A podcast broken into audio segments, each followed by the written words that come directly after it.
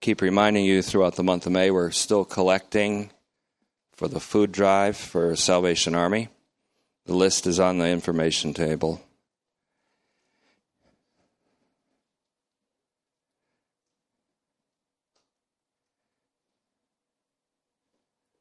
Thank you for being generous already with, with that. That's uh, a good way to glorify the Lord.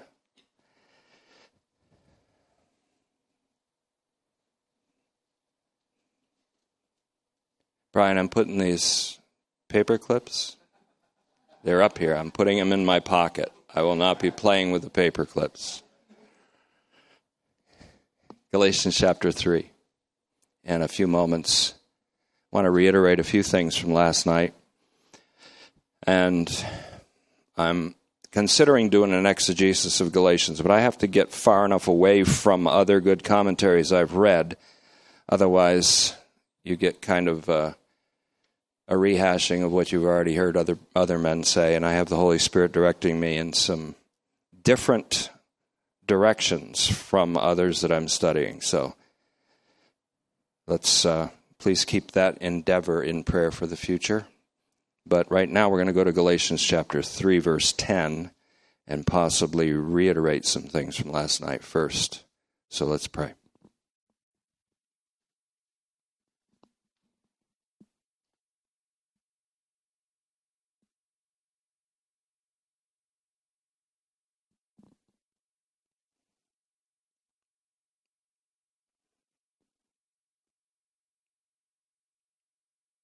Thank you, Father, for this opportunity. We pray that you'll illuminate us, enlighten our eyes as to the person of our Savior Jesus Christ and his magnificence, so that we can see clearer and clearer the apocalyptic revelation of him that was seen by the apostles and seen by Paul specifically.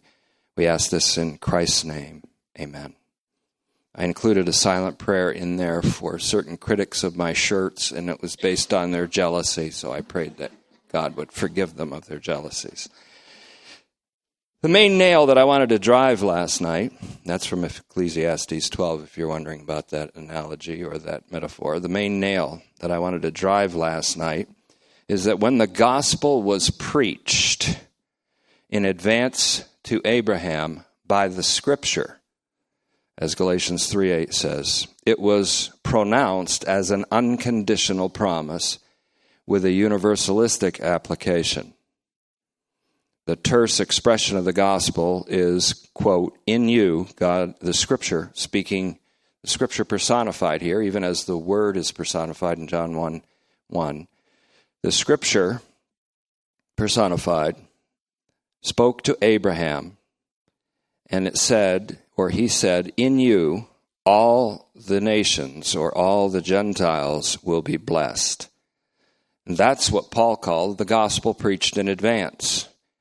And he develops the scripture foresaw, it says, that the Gentiles would be rectified or delivered, liberated from slavery to sin by faith or from faithfulness. We have that famous phrase, ek pisteos, used in Galatians. so Paul uses a little different nuances when he's teaching in Galatians as he does when he's teaching in Romans. So you can't just have a what's called a parallelomania and just go, well, this is what he meant in Romans, this is what he meant in Galatians, because there's a different exigence for why he writes Galatians. There's a different reason he's writing to a certain critical experience and emergency, really. Ek pisteos. This is, but this is, in this case, this is the key phrase that we could translate as from faithfulness or from a source of fidelity.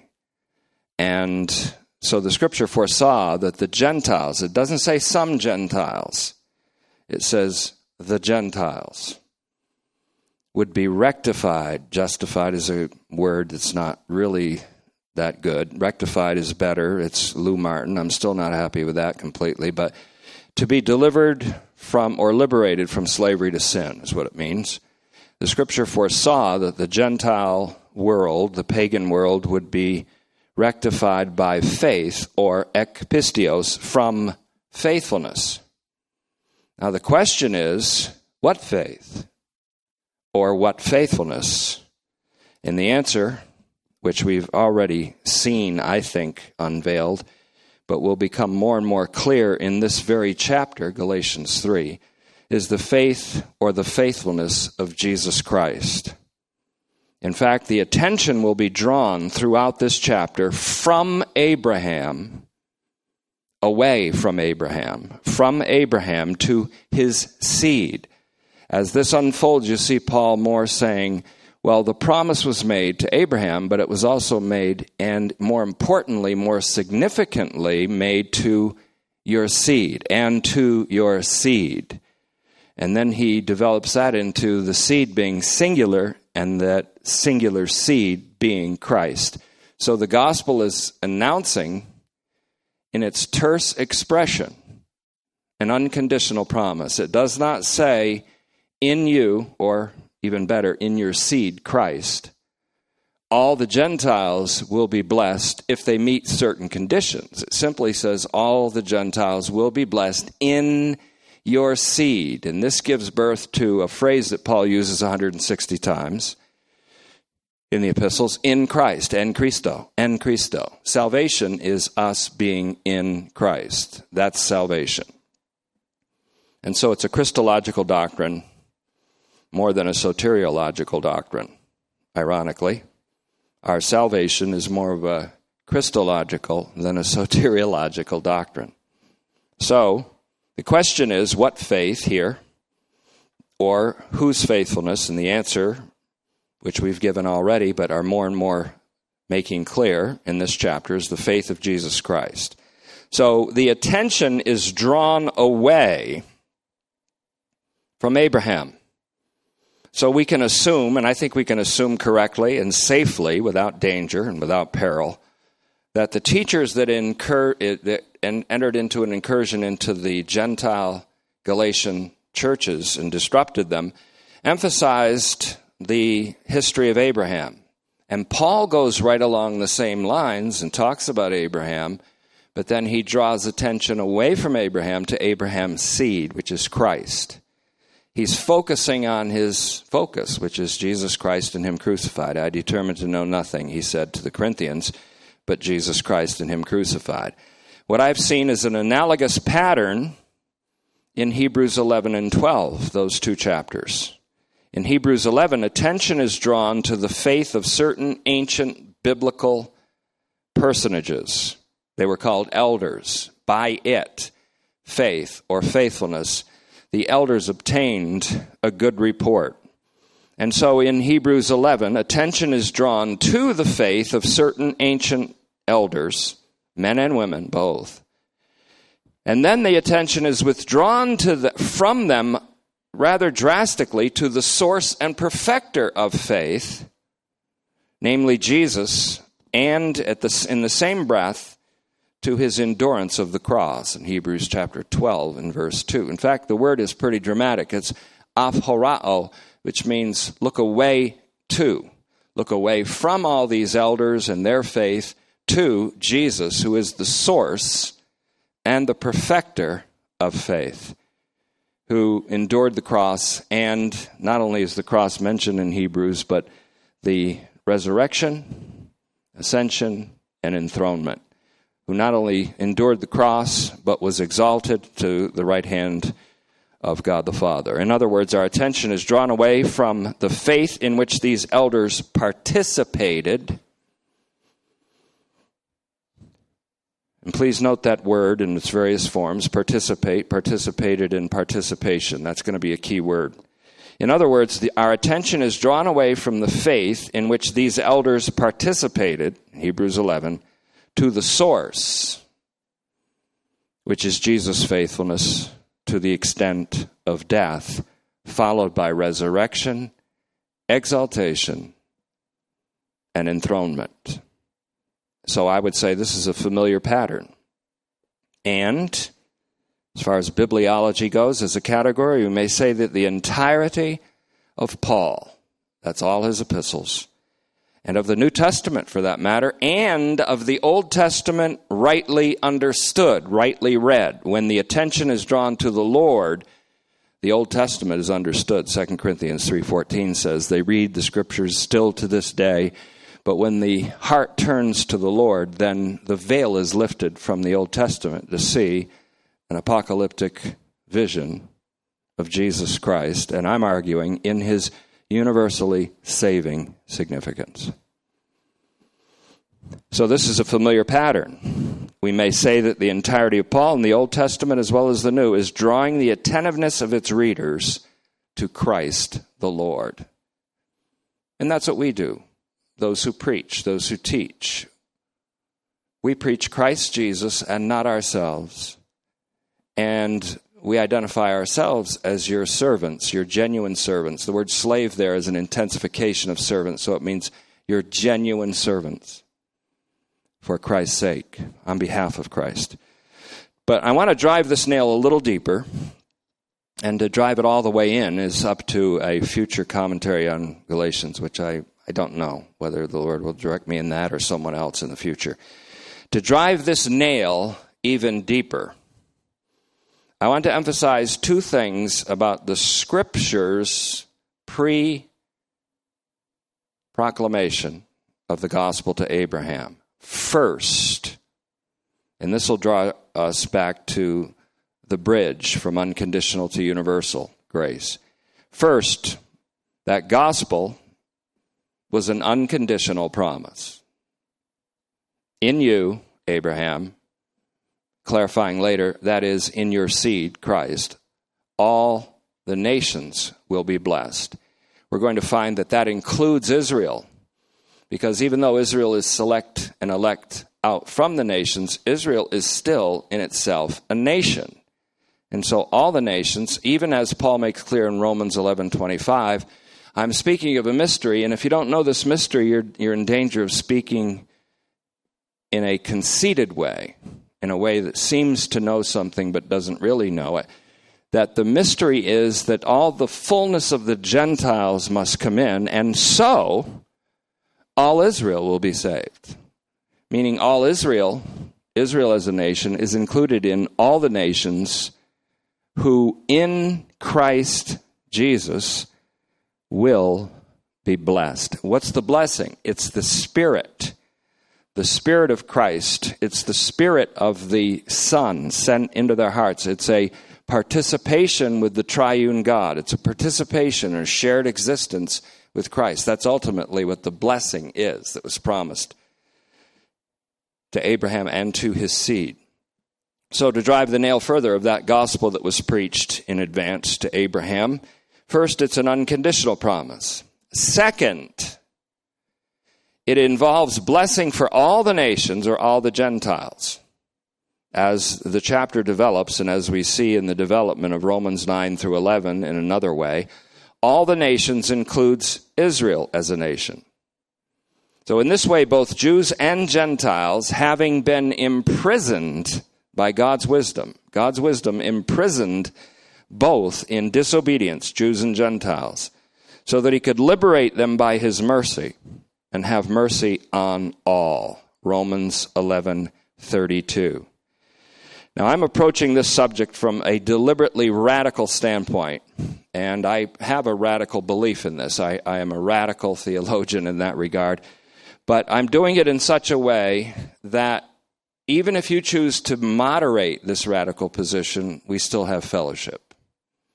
In other words, like Richard Bauckham said, if you look at Revelation long enough, you're going to see it in a more universalistic light than you saw it in before. Maybe you'll not see and become a convinced universalist. That's not what I'm trying to do. But maybe you'll see things in a much more universalistic light, in the light of Christ. And so it doesn't matter whether you're a radical like I am, or whether you're a moderator or a moderate in that position, we can still have fellowship. So we want to maintain unity of the Spirit in the bond of peace.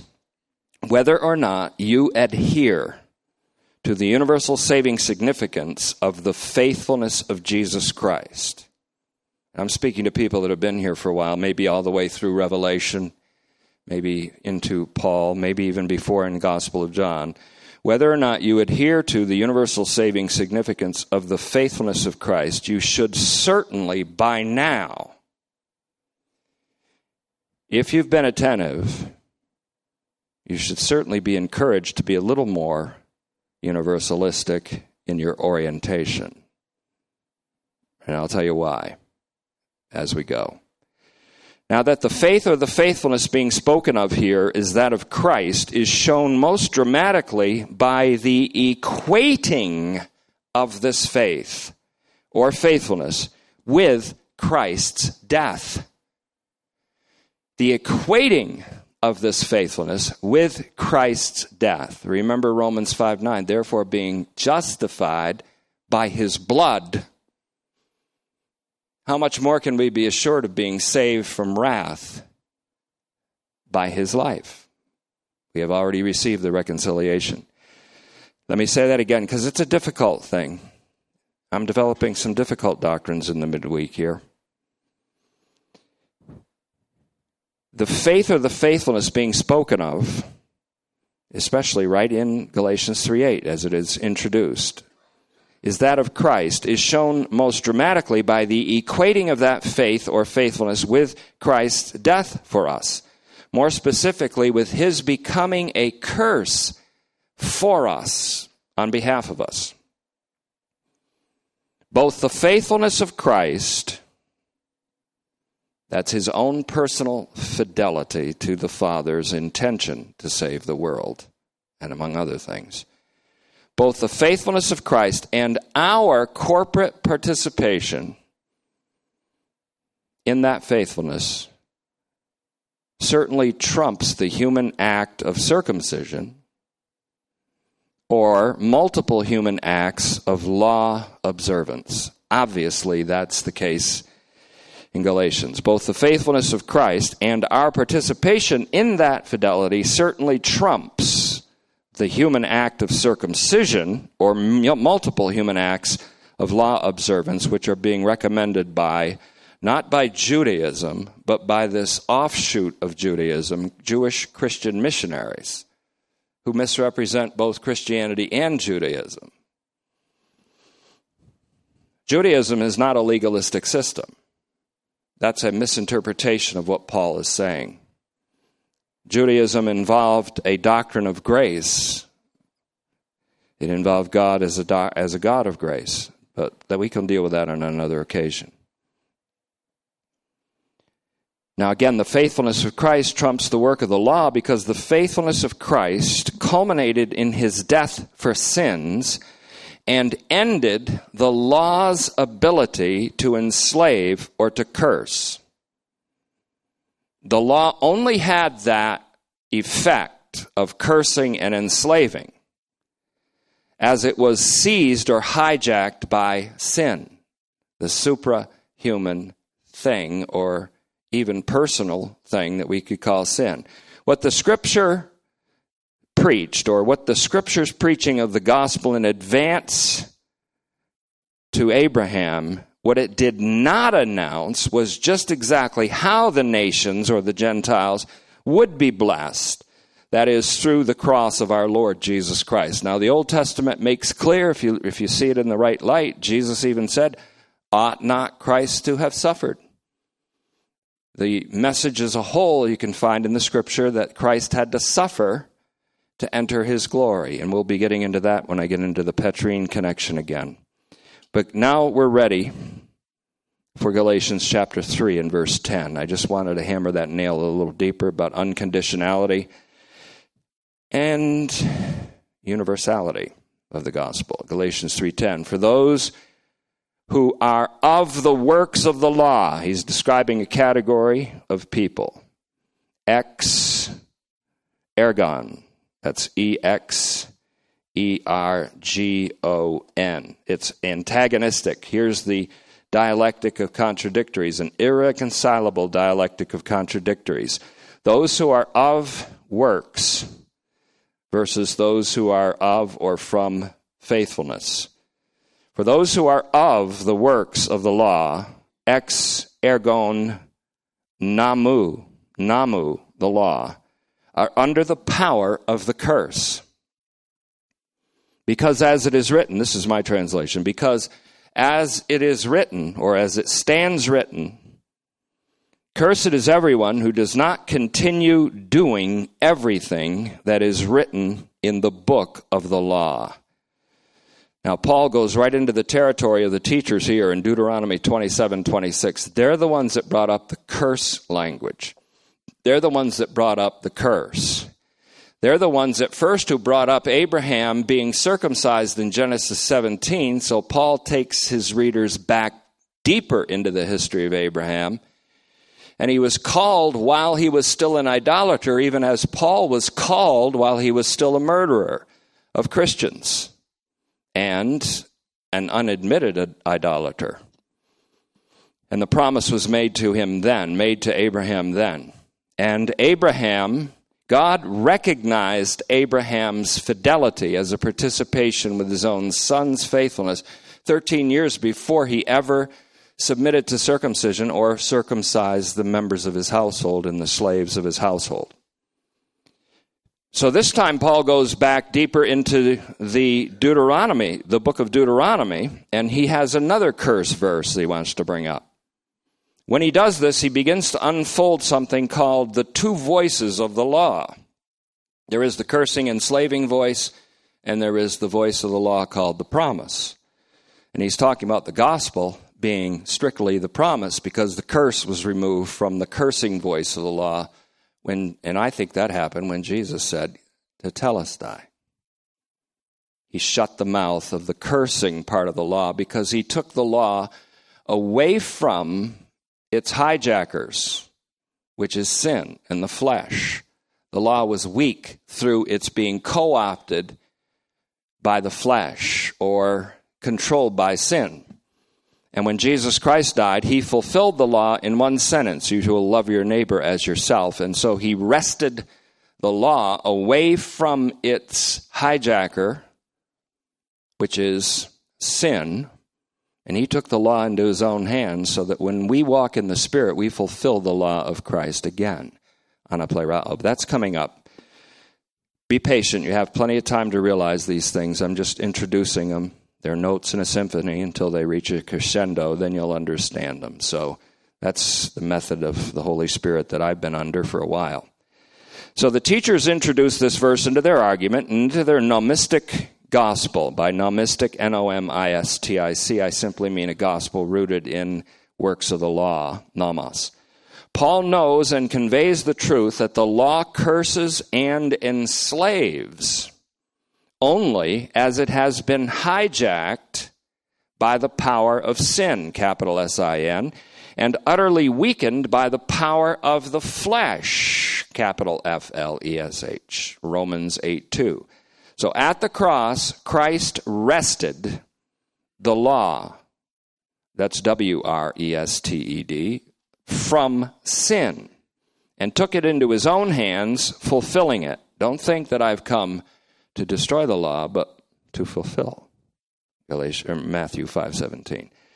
This is the positive side of Christ's death. The negative side, which is just as important, is that Christ became a curse on our behalf. So once again, Paul goes back, as he did in Genesis with Abraham, he goes back farther than the teachers, this time in Deuteronomy, to show that Christ ended the curse of the law by becoming a curse for, and indeed, listen carefully, not only a curse for, but as a curse as all of humanity. In Galatians 3:11. Let's look at it. Galatians 3:11. Now it's evident that nobody is I'll use the word justified. Martyn uses the word that's M A R T Y N if you're looking him up. Rectified. So we'll use rectified this time. Now it is evident that nobody is rectified or set right in God's eyes by the law. So this is negatively, it's an echo of Psalm 143.2, which is also echoed into Romans 3.20. Because remember, the, the psalmist said, Do not enter into judgment with your servant, because I know that no one can be justified in your sight at all. And because Paul knew that that meant that by no means, by no human action, he added by the works of the law. Because if no one can be justified in God's sight, then certainly no one can be justified in God's sight by works that they do in the flesh. So, now it is evident, Paul said, that nobody is rectified or righteous in God's eyes by the law. Because, positively, he now uses the verse that becomes later on his thesis prophetic verse, Habakkuk 2 4. Because the righteous one will live ek pisteos. The righteous one will live ek pisteos, which is from the source of faithfulness. Now, Paul will exploit this scriptural echo or allusion and make it the thesis verse for all of Romans later on he's kind of doing some things now that he's going to put into action in a different way in Romans, and he's going to develop it in a much more theological way. But he's going to exploit this scriptural echo from Habakkuk 2 4, or we could call it an allusion to a verse, and make it the thesis verse for all of Romans in what he explicates of what he calls my gospel. Romans 2:16 Romans 16:25. He explicitly calls it my gospel, not because he's the author of it, but because he appropriated it from Jesus Christ, from God who revealed his son to him in Galatians 1:12, 1:16, compared with Ephesians 3:4 when Paul says if you read and exegete my epistles, you'll come up to understand my insight into the mystery, which is all about God's son. The gospel is all about God's Son, of whom the scriptures testify throughout. Most notably for Romans, and to a slightly lesser extent for Galatians, Habakkuk 2 4. A very central prophetic verse. In Romans, now listen carefully because there's nuances here. You can't just say means the same thing in Galatians as it does in Romans because there's a different circumstance Paul's addressing. So in Galatians, if Galatians 3:11 emphasizes the messianic interpretation of the righteous one, which is obviously Paul's interpretation of it in Romans. If Galatians 3:11 emphasizes the messianic interpretation of the righteous one, then the faithfulness is Christ's. If the intention is to point to rectified sinners, or people that have been placed into Christ and sanctified, then the faithfulness is still Christ's,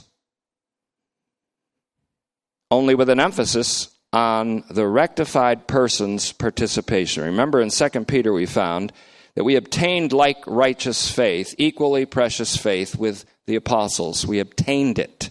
Lanchano received it by lot through the righteousness of God and of Jesus our Lord. It doesn't say we obtained righteousness through faith, it says we obtained faith through God's righteousness. And so we our faith is a shared participation. I'm gonna, I got a lot more to say on Peter's epistles connected with Paul. Did you if you read carefully 1 Peter 1 1, he wrote to the Galatians. He wrote to Galatia.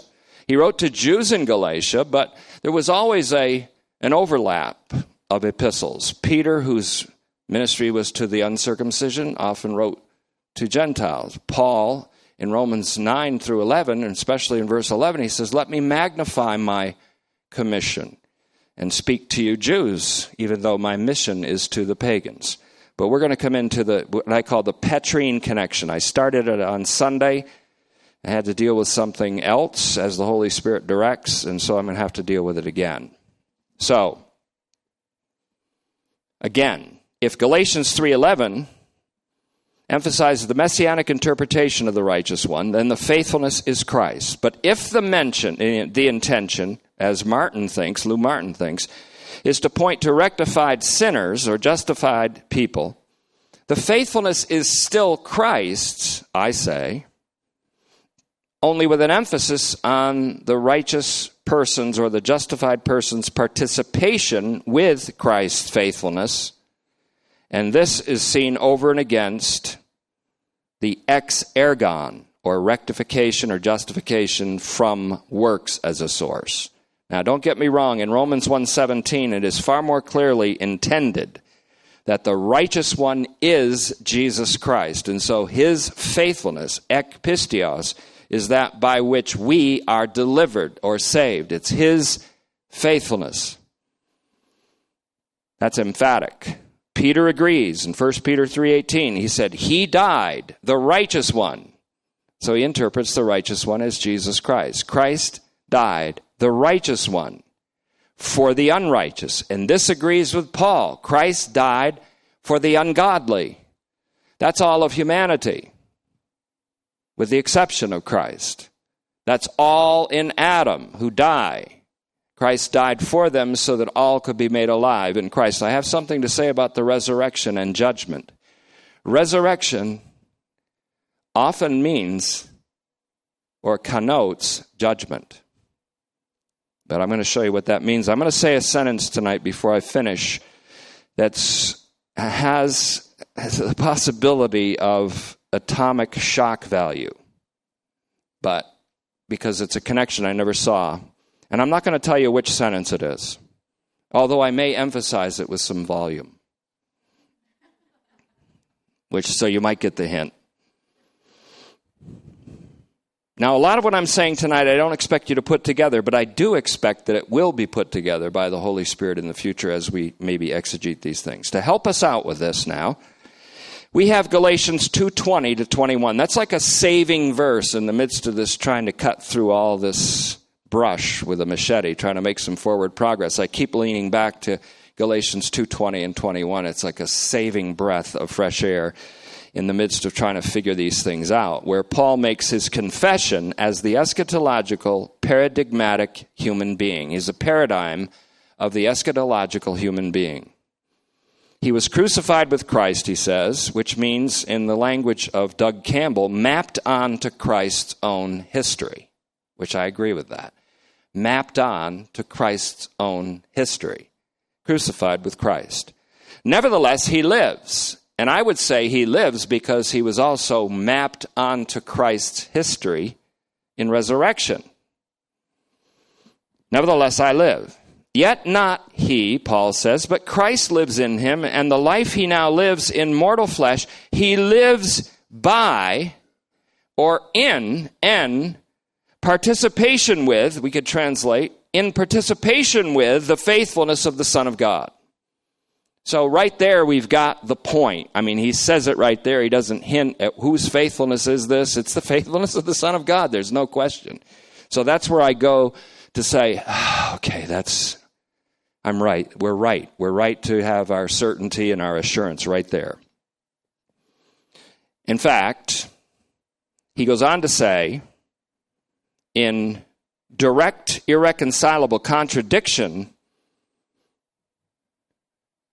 that is, living by the faithfulness of the Son of God, is directly irrecon- irreconcilably contradictory to justification by the works of the law, which would make the death of Christ be nothing but an empty act, an empty gesture. That's what the false gospel is teaching, that the, the death of Christ is a relatively empty gesture. That's not what we're saying. Because his faithfulness was to the extent of death by crucifixion. His faithfulness, his fidelity, was his obedience to the extent of death by crucifixion, by whose obedience the many, meaning everyone, will have justifying life.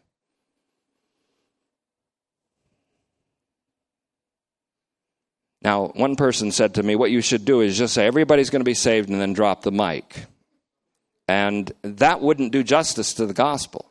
It wouldn't do justice to what I'm trying to teach. It wouldn't engage the text. So I don't do that. And the other couple of weeks ago, the, the mic dropped, and my niece said to me, That was pretty cool how you dropped the mic. And I said, I didn't drop the mic. I put the mic on the shelf and it fell because it bumped up against a cup of water. I didn't drop the mic.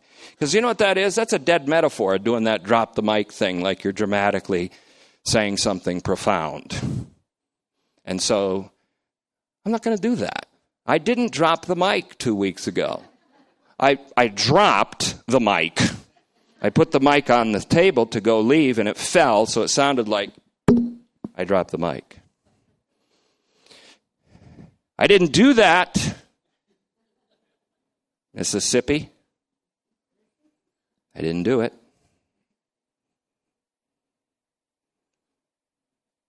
So, Galatians 3:12. But this is the adversative use of the word but, which indicates the contradistinction. But the law, ha is not from faithfulness. What he's saying is the law, nomos, is not. It's exactly the opposite of ekpisteos. The law is not ekpisteos. There is no reconciliation of these two notions. This is a contradictory dialectic. But he says the law is not from faithfulness, ekpisteos. Instead, now he quotes Leviticus 18:5, probably taking it away from the teachers who also quoted it to the Galatians. Rather, instead he says, quote, "The one who does them, that's the works of the law, will live by them." That's Leviticus 18:5. They will live by them, the works of the law, not by the faithfulness of Messiah, but by their obedience to the law. And so here is the dialectic of contradictories. The law is not ekpisteos. Ekpisteos, or from faithfulness, is in direct contradiction to ha nomos. The faithfulness of Jesus Christ, participated in by the saints, is in direct opposition to the works of the law. Galatians 3:13, and here's the kicker. Christ redeemed us from the curse of the law, becoming a curse on our behalf. Because it is written. I'm going back further than you teachers did with Deuteronomy 27 26. I'm going back to Deuteronomy 21 23, which already preempts the power of this for the Gentiles. Cursed, Christ redeemed us from the curse of the law, becoming a curse on our behalf because it is written. Deuteronomy 21, 23, before 27, 26. Cursed is everyone. The word is pas, P A S. That means cursed is everyone who hangs upon a tree. You can compare that with 1 Peter 2:24. He bore our own our iniquities, our sins with him on the tree. Isaiah 53 4, 5, and 12 are other passages you can look up. Peter preached the gospel to the circumcision, as Paul did to the pagans. And that was the agreement from the apostolic leadership in the church in Jerusalem in Galatians 2 8. It's the same gospel.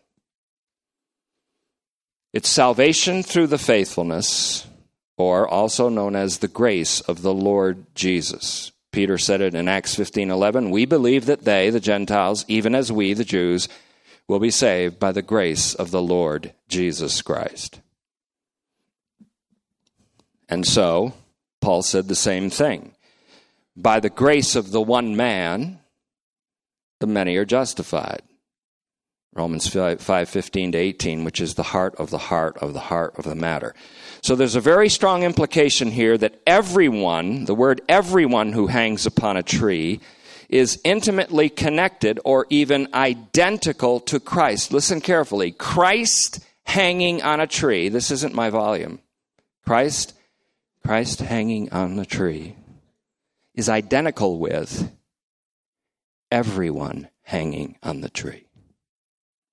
When Christ hung on the tree, everyone hung on the tree, which means, and we can verify this, again, this is another one of those moments where you have a deep breath of fresh air. It's what I call it's the belly breathing. You know, all of the scripture is God breathed, but if you've ever done belly breathing, you ever never, never get a full breath and it's because you're trying to hold your stomach in. Let your stomach not be held in, and your lungs will have a lot more room so you can breathe in a full breath. Just don't be around people because you're letting your stomach hang out. So you let your stomach, it's called belly breathing. It works. I've had times where I'm exercising, I can't get a full breath, and it drives me crazy, so I just do the belly breathing. Let your your stomach drop low, your lungs get fuller, and when you take a breath, it fills all your lungs. And you do that for about 20 minutes, and you're as high as a kite. But um, that's a relaxation. I don't mean that as something you get addicted to. But what I'm saying all that to say there's some verses that's like belly breathing. It's inspired, but it's like, oh yeah, that's good. 2 Corinthians 5:14 if one died for all then all died. When Christ was made a curse then all were cursed. Everyone hung upon the tree when Christ hung upon the tree. And so he took away the curse from everybody. So, before rejecting this interpretation, which I came up with a couple of years ago, before rejecting this interpretation, consider the remarkable moment in Paul's Corinthian correspondence when he declared that one, if one died, since one died for all, then all died. All died when Christ died. Realizing this, Paul underwent I'm going to call it this a radical epistemological reorientation. Epistemological means a way of knowing. He went through a radical reorientation about how he knew and how he sees humanity.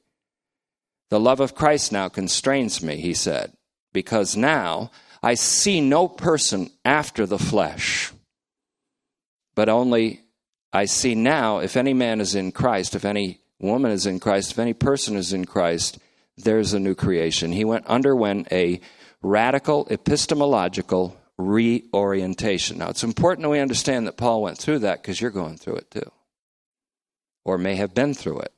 I've been through it in some measure, but I'm expecting more and more.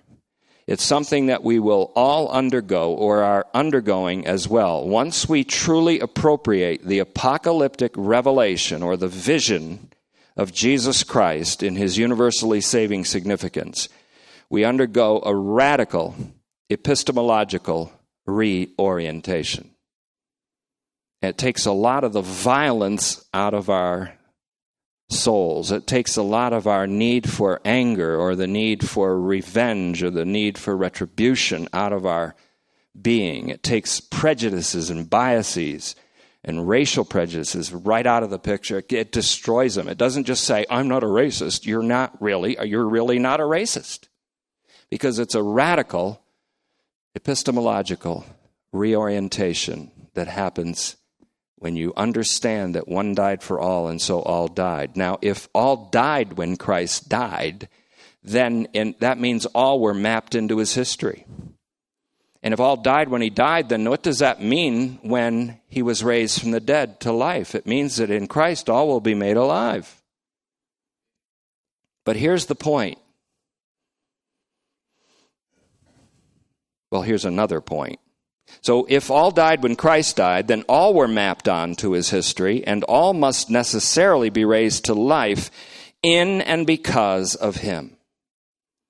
Resurrection, then, is connected to judgment because in the resurrection, sinners and even malevolent malefactors will be radically transformed. In John 5:28, Jesus said, "Those that do good will be raised to life. Those that do evil will be raised to judgment." It's both the same thing. The life and the judgment are both the same thing. If someone lives and believes and never participates in the fidelity of Christ, and never, as we would say, believes, they are resurrected, and their resurrection will mean judgment because at their resurrection they will be transformed by God's grace. That's what resurrection is it's a judgment and it's life. It's life and it's judgment.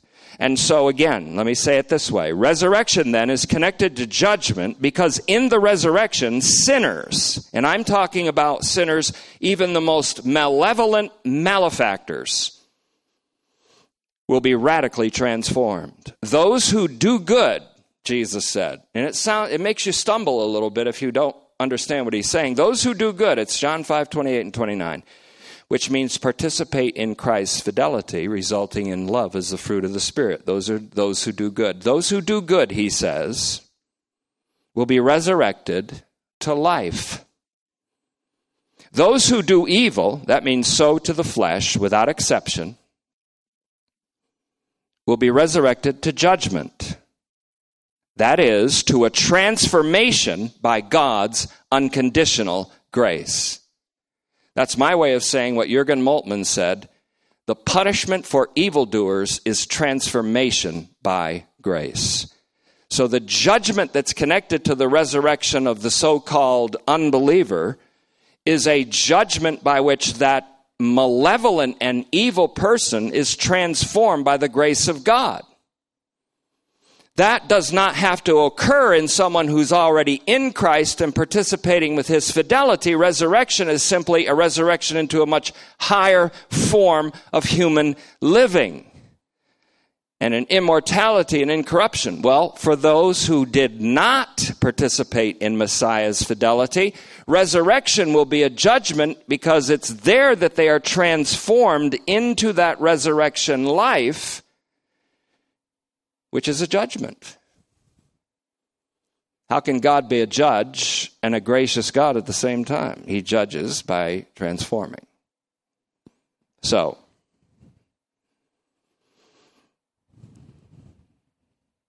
Galatians 3. I'm going to say what I said again. I'm going to just, this is what I have. It's, in fact, I put it all in italics. Resurrection, then, is connected to judgment because in the resurrection, I'm talking about the bodily resurrection from the dead, sinners and even malevolent malefactors, I doubled up that word M A L, that prefix, just to emphasize the fact that there are some really, really bad actors in human history. Even malevolent malefactors will be radically transformed in the resurrection. Those who do good or participate in Christ's fidelity, resulting in love as the fruit of the Spirit, will be resurrected to life. Those who do evil, that is, sow to the flesh, without exception, will be resurrected to judgment. And by judgment is meant a transformation by God's unconditional grace.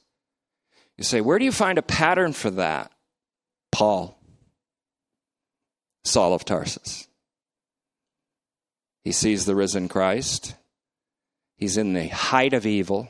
He may be the chief of sinners in the sense that he may have been the worst person that ever lived as a malevolent malefactor. He's trying to destroy the people of God, which is to destroy Jesus Christ. And everything, he's throwing everything into it. He meets Jesus Christ. What happened? He was judged. He was killed. And he was made alive. And he was transformed by God's grace. That's how God punished the evildoer against his people. He transformed him and turned him into an instrument of grace and into the master builder of the people called the church. That's God's way of doing stuff. He goes a little beyond what we think and what we do. So let's close with Galatians 3:14 so that Christ became a curse for us so that for this reason to this end so that the blessing of Abraham which was the promise the unconditional promise made to Abraham and to his seed which Paul later explains and you're going to see this the blessing is the spirit. The promise is the promised spirit. That's why Jesus said, Wait in Jerusalem for the promise of my Father, the promise of the Spirit made to Abraham. Wait for that to be realized at Pentecost. And that's why the scripture says you were sealed with that promised Holy Spirit. The blessing that was promised to Abraham and to his seed was the Holy Spirit by which all the nations would have a participation in or a shared existence with Jesus Christ. Man, that's it fits into the category of what we would call good news. And it really kind of puts to shame some of the things that on broadcasts and in television and of televangelism and churches and on church marquees, it makes those things called the gospel not really seem to be good news.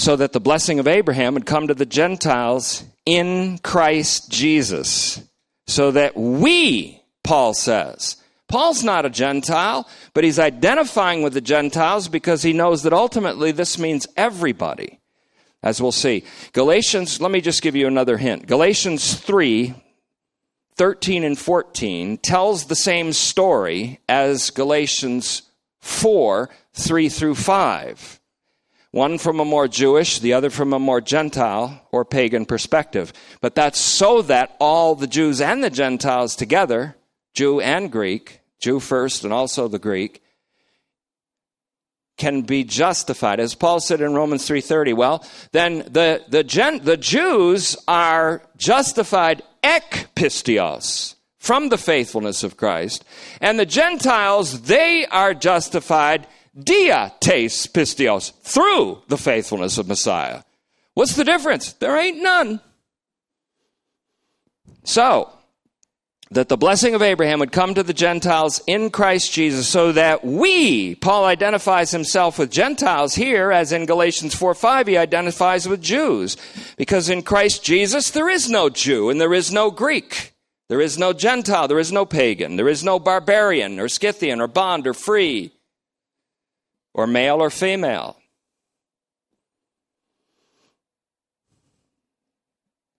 So, without commentary, so that the blessing of Abraham would come to the Gentiles in Christ Jesus, so that we would receive the promise, listen carefully, which is the Spirit. The promise, which is identical with the Holy Spirit. If you were going to be given a gift, what would be better than the gift of God Himself? which is the Spirit, which is not just some Holy Spirit over here that's kind of like a supernatural and a really important ghost, a ghost, but a really important ghost, the Holy Ghost. Now, we're talking about that. We're talking about the Spirit of Jesus Christ, who, as much as Jesus Christ's human nature, cannot be dissociated from the crucifixion and the resurrection. We're talking about the Spirit. So look at and I, I, said without commentary, but this is commentary. So, so that the blessing of Abraham would come to the Gentiles in Christ Jesus, so that we would receive the promise, which is the Spirit, through faithfulness. Dia, tes, pisteos. Same thing he says in Romans 3.30. That is, through the faithfulness of Christ, we would receive the promised Spirit. So it's vital to understand that the us, or the we, on behalf of whom Christ became a curse, is ultimately everybody, Gentiles and Jews. Paul relates the same narrative in Galatians 4 3, especially, oh, really, really 4 3 to 7, with an emphasis on the Jews, as here his emphasis is on the Gentiles. Taken together, we have all the nations, including Israel, being blessed. We have the blessing being the Spirit we have the Spirit being the means of a shared participation with Christ, whereby these exceeding great and precious promises we have what? Partaking of the divine nature, as 2 Peter 1 4 summarizes all of Paul's epistles. Taken together, then, we have all the nations, including Israel, being blessed. Christ being made a curse for us removed the obstacle out of the path of the blessing of Abraham, coming to pagans who otherwise would have to remain under the curse of the law along with Jews. And so, the cross, at the cross, Christ became a curse. The message title tonight will be The Curse and the Cross, which removed the obstacle that stood in the way and stood in the pathway of the blessing coming to not some Gentiles, but the Gentiles even as it comes to the Jews. And the fullness of the Gentiles means that all Israel will be saved. So we're talking a little here with a little bit of a universal twist. So even if you're not adhering to what we would call a doctrine of universalism, you'd almost have to be not listening at all to not be a little more universalistic in your thinking, or at least seeing Jesus Christ work on the cross having a little more effect and a little more widespread breadth than you thought before. If that's true, then my job is I've been successful. That's all I can do. And that's the Holy Spirit, anyways. So, Father, we thank you for this opportunity to study your word, to look into the law of freedom, the perfect law of freedom. And we thank you, Father, there's no dropping of the mic because this is endless. This never ends. There's always an attestation to your grace. It's never to a point where we've finished and we can say, now we see your totality of your grace and unconditional love. We're always learning more and more. So may we grow in grace and in the knowledge of our Lord and Savior Jesus Christ, to whom belongs the glory both now and into the eternal state.